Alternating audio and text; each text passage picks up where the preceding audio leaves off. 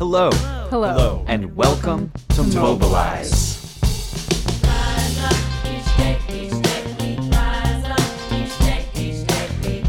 Mobilize is a podcast that puts a spotlight on And is a resource for People, people, friends, communities, activists, who've decided to stand up, resist. resist, resist, fight back, mobilize. Each day, Together, Together, we shine a light on the we truth. shine a light on the we truth. focus on the things that unite us. we pull each other up.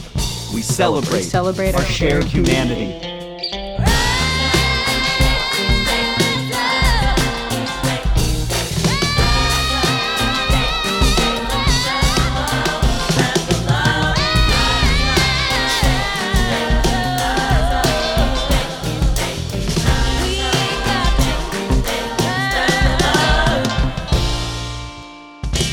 Episode 16 New Leadership and New Solutions. Alessandra Biaggi is a candidate for the New York State Senate in the 34th District, and one of the few down ballot races that Huffington Post listed as one of its Democratic primaries to watch in 2018.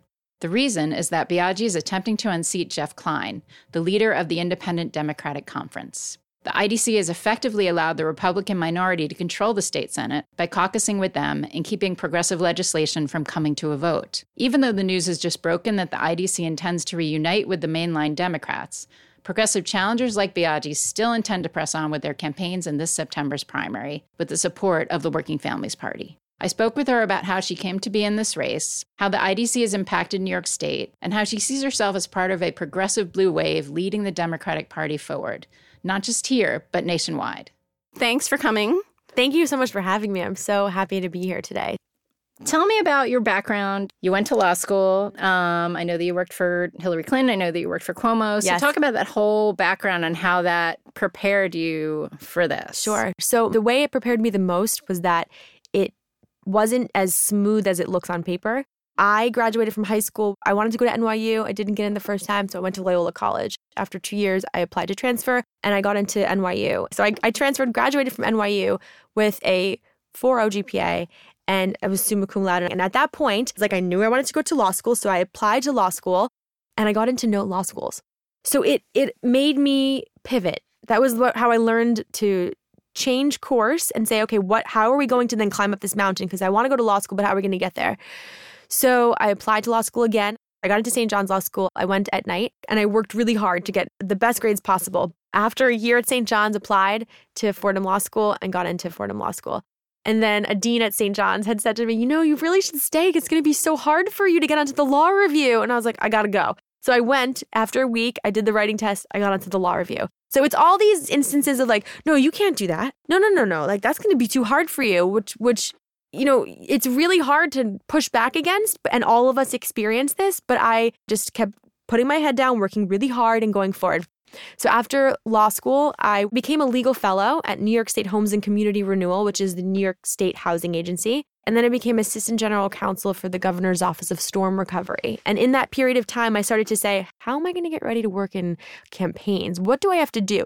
So I went to the women's campaign school at Yale, took a fellowship called the New Leaders Council, which is a progressive organization has for about 44 chapters across the country training progressive leaders very much in line to how the republicans are doing it on the other side but they've been doing it for 30 years and we're, we've only been doing it for like 10 years or so. And then i joined the clinton campaign in may 2015 on the vetting team and then after a year of that, I joined the states team and was deputy national operations director. So, I it's was basically just opening campaign offices all, all over the, country. place, opening them, helping them to manage their budgets, which were, uh, of course, upwards in the hundreds of millions, managing state directors, managing then their senior staff, and then helping to create the systems and the processes which every state went by. And it was a triage lesson, and it was building the plane while we were flying it. And it allowed me to realize, like, I can do this. I got this. How old were you?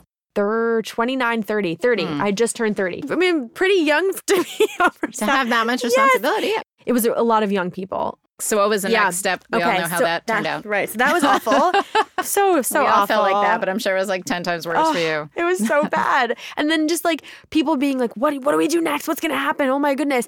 And I didn't know, but I, I remember saying to myself, okay, I have an experience that I want to share with people because what I'm seeing is people not in the campaign, outside, want to get involved in politics in a way that they, they have never gotten involved before. And it's a responsibility of ours now to break that barrier down. I made a civics curriculum and I started to just teach it in people's living rooms and then just do talks around New York and in my community. And it taught me how to create a community. It allowed me to give back. And then it just made me realize all right, you know, if you're passionate enough about the thing that you are talking about, everything else washes away.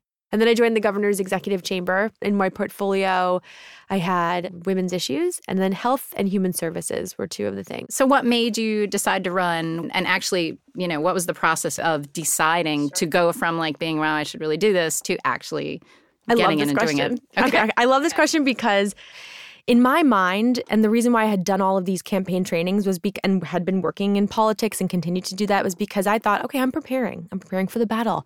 And one day down the line, I will do it when I'm 40 years old, when I've done all these other things. I've practiced law and I've done nonprofit work and etc. And then I met this woman who's now one of my good friends, Rebecca Davis, and she's the founder of Rally and Rise. And she said to me, You know, Alessandra, there's this really interesting thing happening in New York politics. It's called the IDC. And I was like, Oh, yeah, what does that mean? Like, what's going on? So she explains it to me and she says, you know, my state senator is, is Jesse Hamilton and this whole thing is happening in the Reproductive Health Act. And she was so passionate about it and got like so into it. And I, to be really fair, didn't understand all of the details. But I walked away leaving that conversation saying to myself, I need to figure out what's going on here. So I dug a little bit more, dug a little bit more, and I realized that the leader of the IDC was my state senator. So you have these eight state senators, and they are Democrats, quote unquote Democrats, and then they go to Albany and they're caucusing with Republicans. Well, what's wrong with that, right? Like everybody wants an independent Democrat. I mean, who doesn't want a diplomat? In fact, that's the thing that most people care about is bipartisanship, reaching across the aisle. But they're not doing that. They're cutting these deals with the Republican leadership in such a way that causes the GOP in New York State to actually be a majority and then the Democrats to be a minority, even though we have elected more Democrats than Republicans. So that blew my mind. But the thing that made me the most angry was the blocked legislation. Women's rights have been blocked from the Reproductive Health Act to the Comprehensive Contraceptive Coverage Act, immigrants' rights from the DREAM Act, education issues, right? Affordable housing and tenants' rights. And so I kept going on and on. And I was like, you know what? I can't be quiet about this anymore. And so at the end of December, I left the governor's office. And as soon as I filed, it became like a flurry. And I was like, all right, I think I'm onto something here. This is really important. People really care about this. People feel that they have been lied to for so long. And we have a real opportunity to actually bring progressive governance back to New York. It's like not only helping the people of the 34th district, this is a statewide issue. Like if we dismantle the IDC, we can make New York a majority of Democrats, which means that we actually pass progressive legislation, which then ultimately means that if the federal government rolls back certain laws, we're able to fight back. A lot of people don't see local and state politics that way. They just see it as in their backyard. But the bigger picture is just so damning. Give me an example because I was reading about um, you know how you were saying that a lot of this has to do with the fact that we now that Trump's in office, the state needs to protect mm-hmm. itself in certain sure, ways. Absolutely. So I'll start with um, one of my favorite examples, and it's not my favorite example because it makes me happy. It's my favorite example because it makes me probably the most angry, which is women's health and the Reproductive Health Act. So the Reproductive Health Act was first introduced about 10 or 11 legislative sessions ago under Elliot Spitzer. It's a long time ago. What the Reproductive Health Act would do is this it would update the abortion laws so it would remove abortion from the penal code, which is the criminal law, and put it into the health law. It would also allow for an, a, a, woman to have an abortion after 24 weeks if there is a fetal viability issue. So if the if the fetus is not going to live, then it would not require a woman to carry this fetus to term.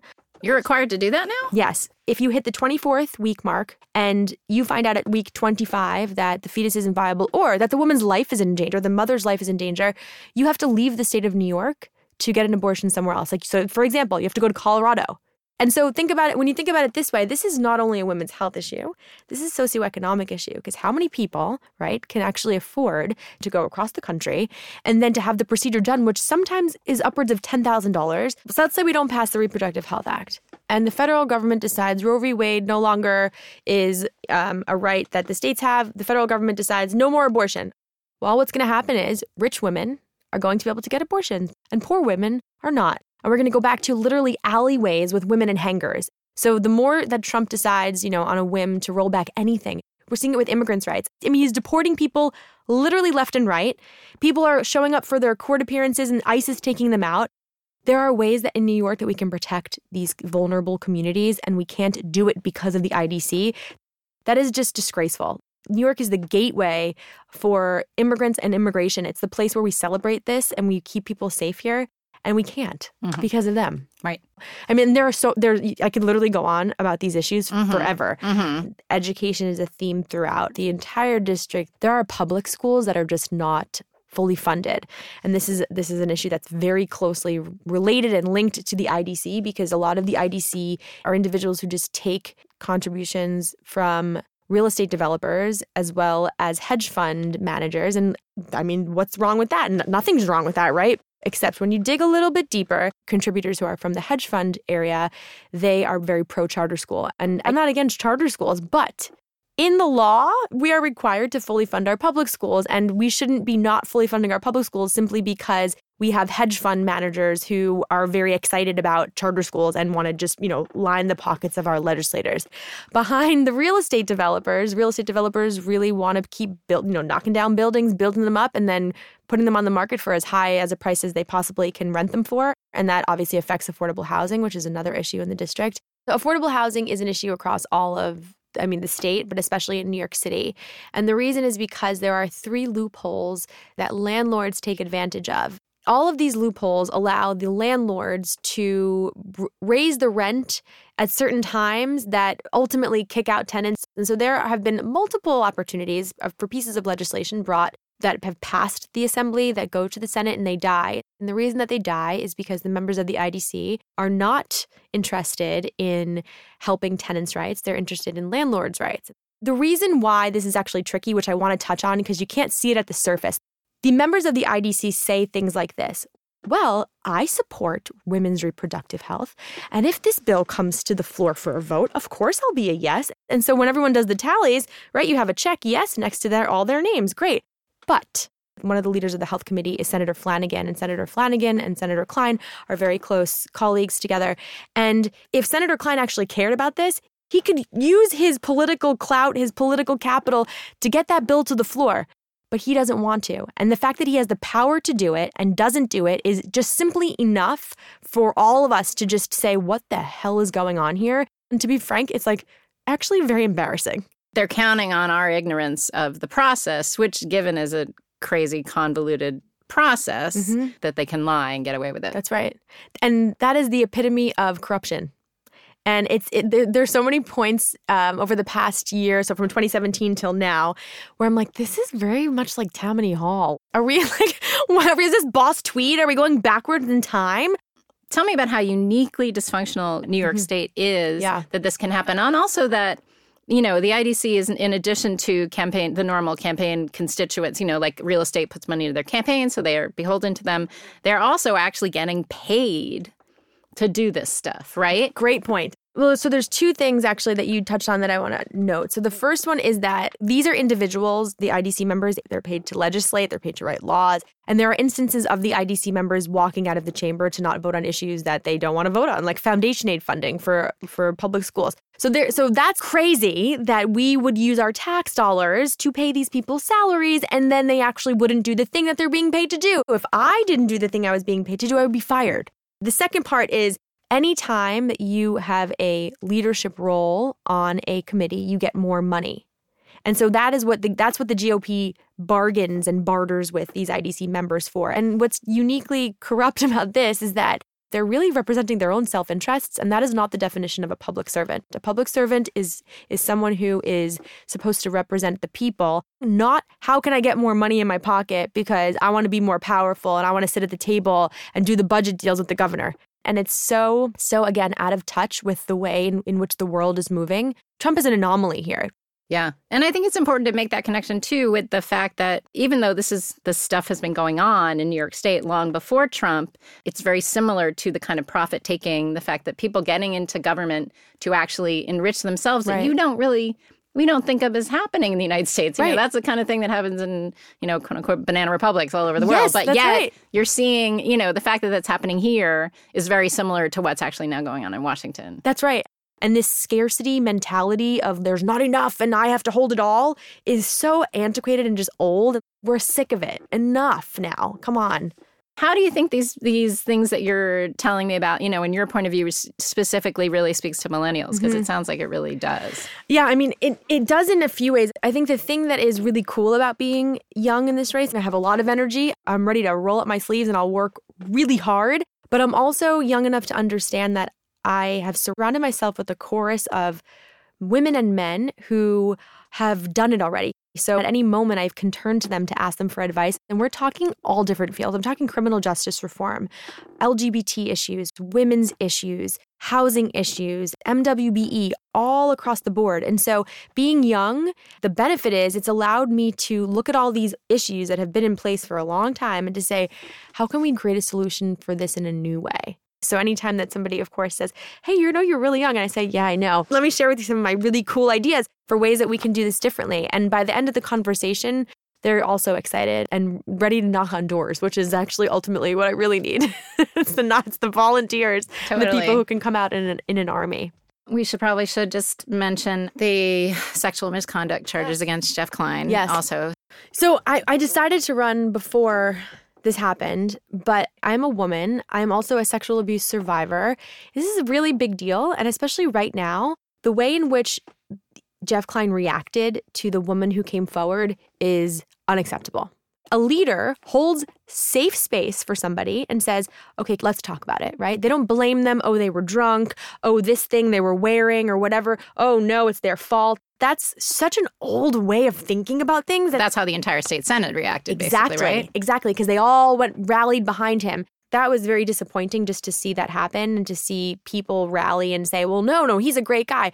I mean, nobody knows what happened except those two. So let's get to the bottom of it. Let's have an independent investigation. The part of it that makes me even angrier and also makes me really excited to be running right now is the fact that when the sexual harassment policies were updated by the Senate, only men were at the table. I mean, how do you not have Andrea Stewart Cousins, the like the leader of the Democratic Party in New York State, talk about things that affect women? I mean, this is just another thing to show that it's about the boys club and no women are going to be let in unless we literally knock the door down. And I think people would agree with me in saying that we deserve so much better than this as New Yorkers and this is way below the standard that we want to continue on. So I have to ask. A lot of people are gonna definitely give you a hard time about the Cuomo connection. Yep. Because we know Yeah. that Cuomo also was partly responsible for the IDC holding onto its power. So tell me about how you feel about having worked for the governor and now how are you going to be different? my policies are very left of his.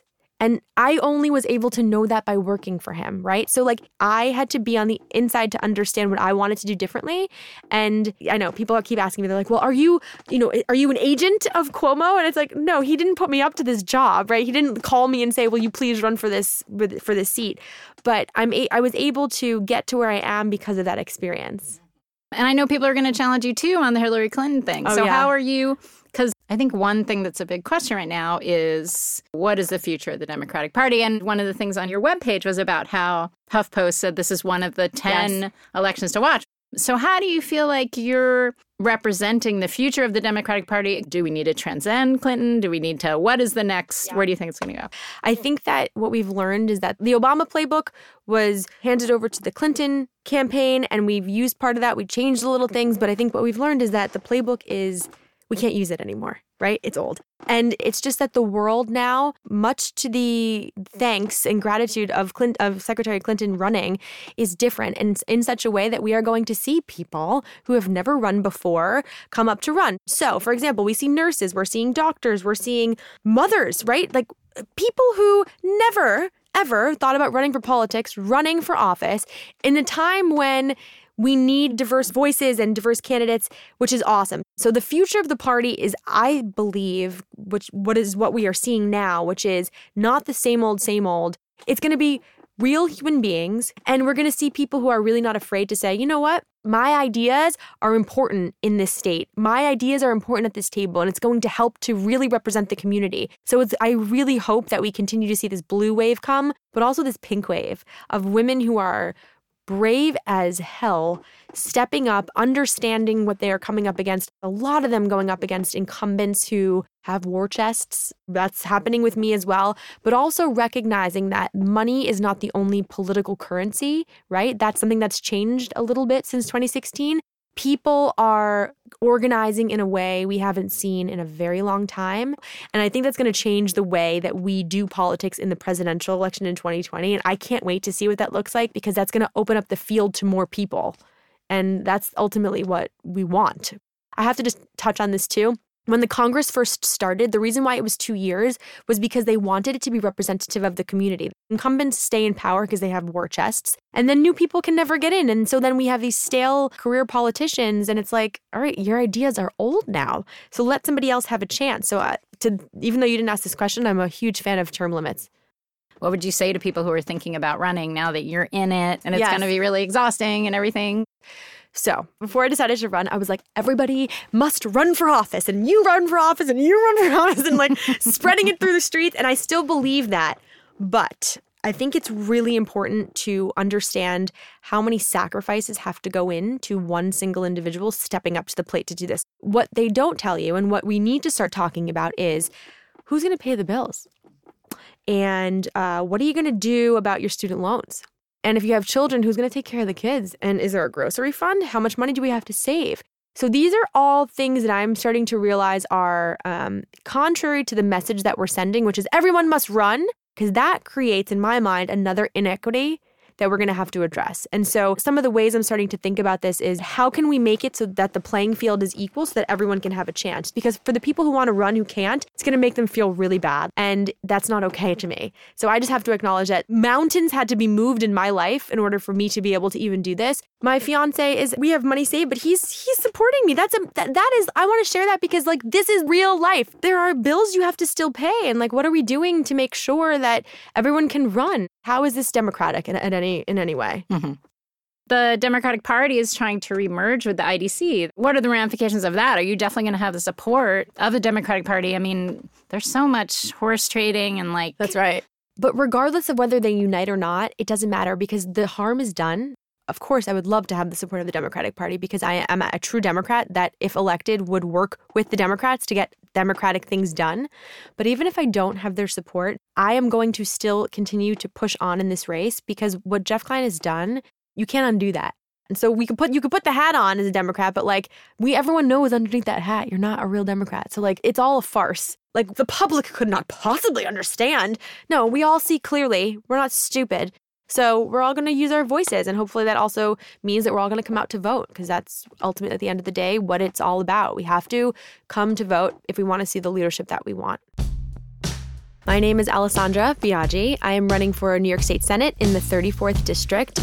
And I am running on a true democratic progressive platform, which includes issues such as voting reform and a healthy democracy, economic development, and future industries, which are things that are coming for us whether we like it or not. And we got to focus on them and prepare for them. And that means passing laws to protect us in that category. Women's rights, and that includes things like the Reproductive Health Act and the Comprehensive Contraceptive Coverage Act, affordable childcare, stronger protections for victims of domestic violence and sexual abuse and sexual harassment.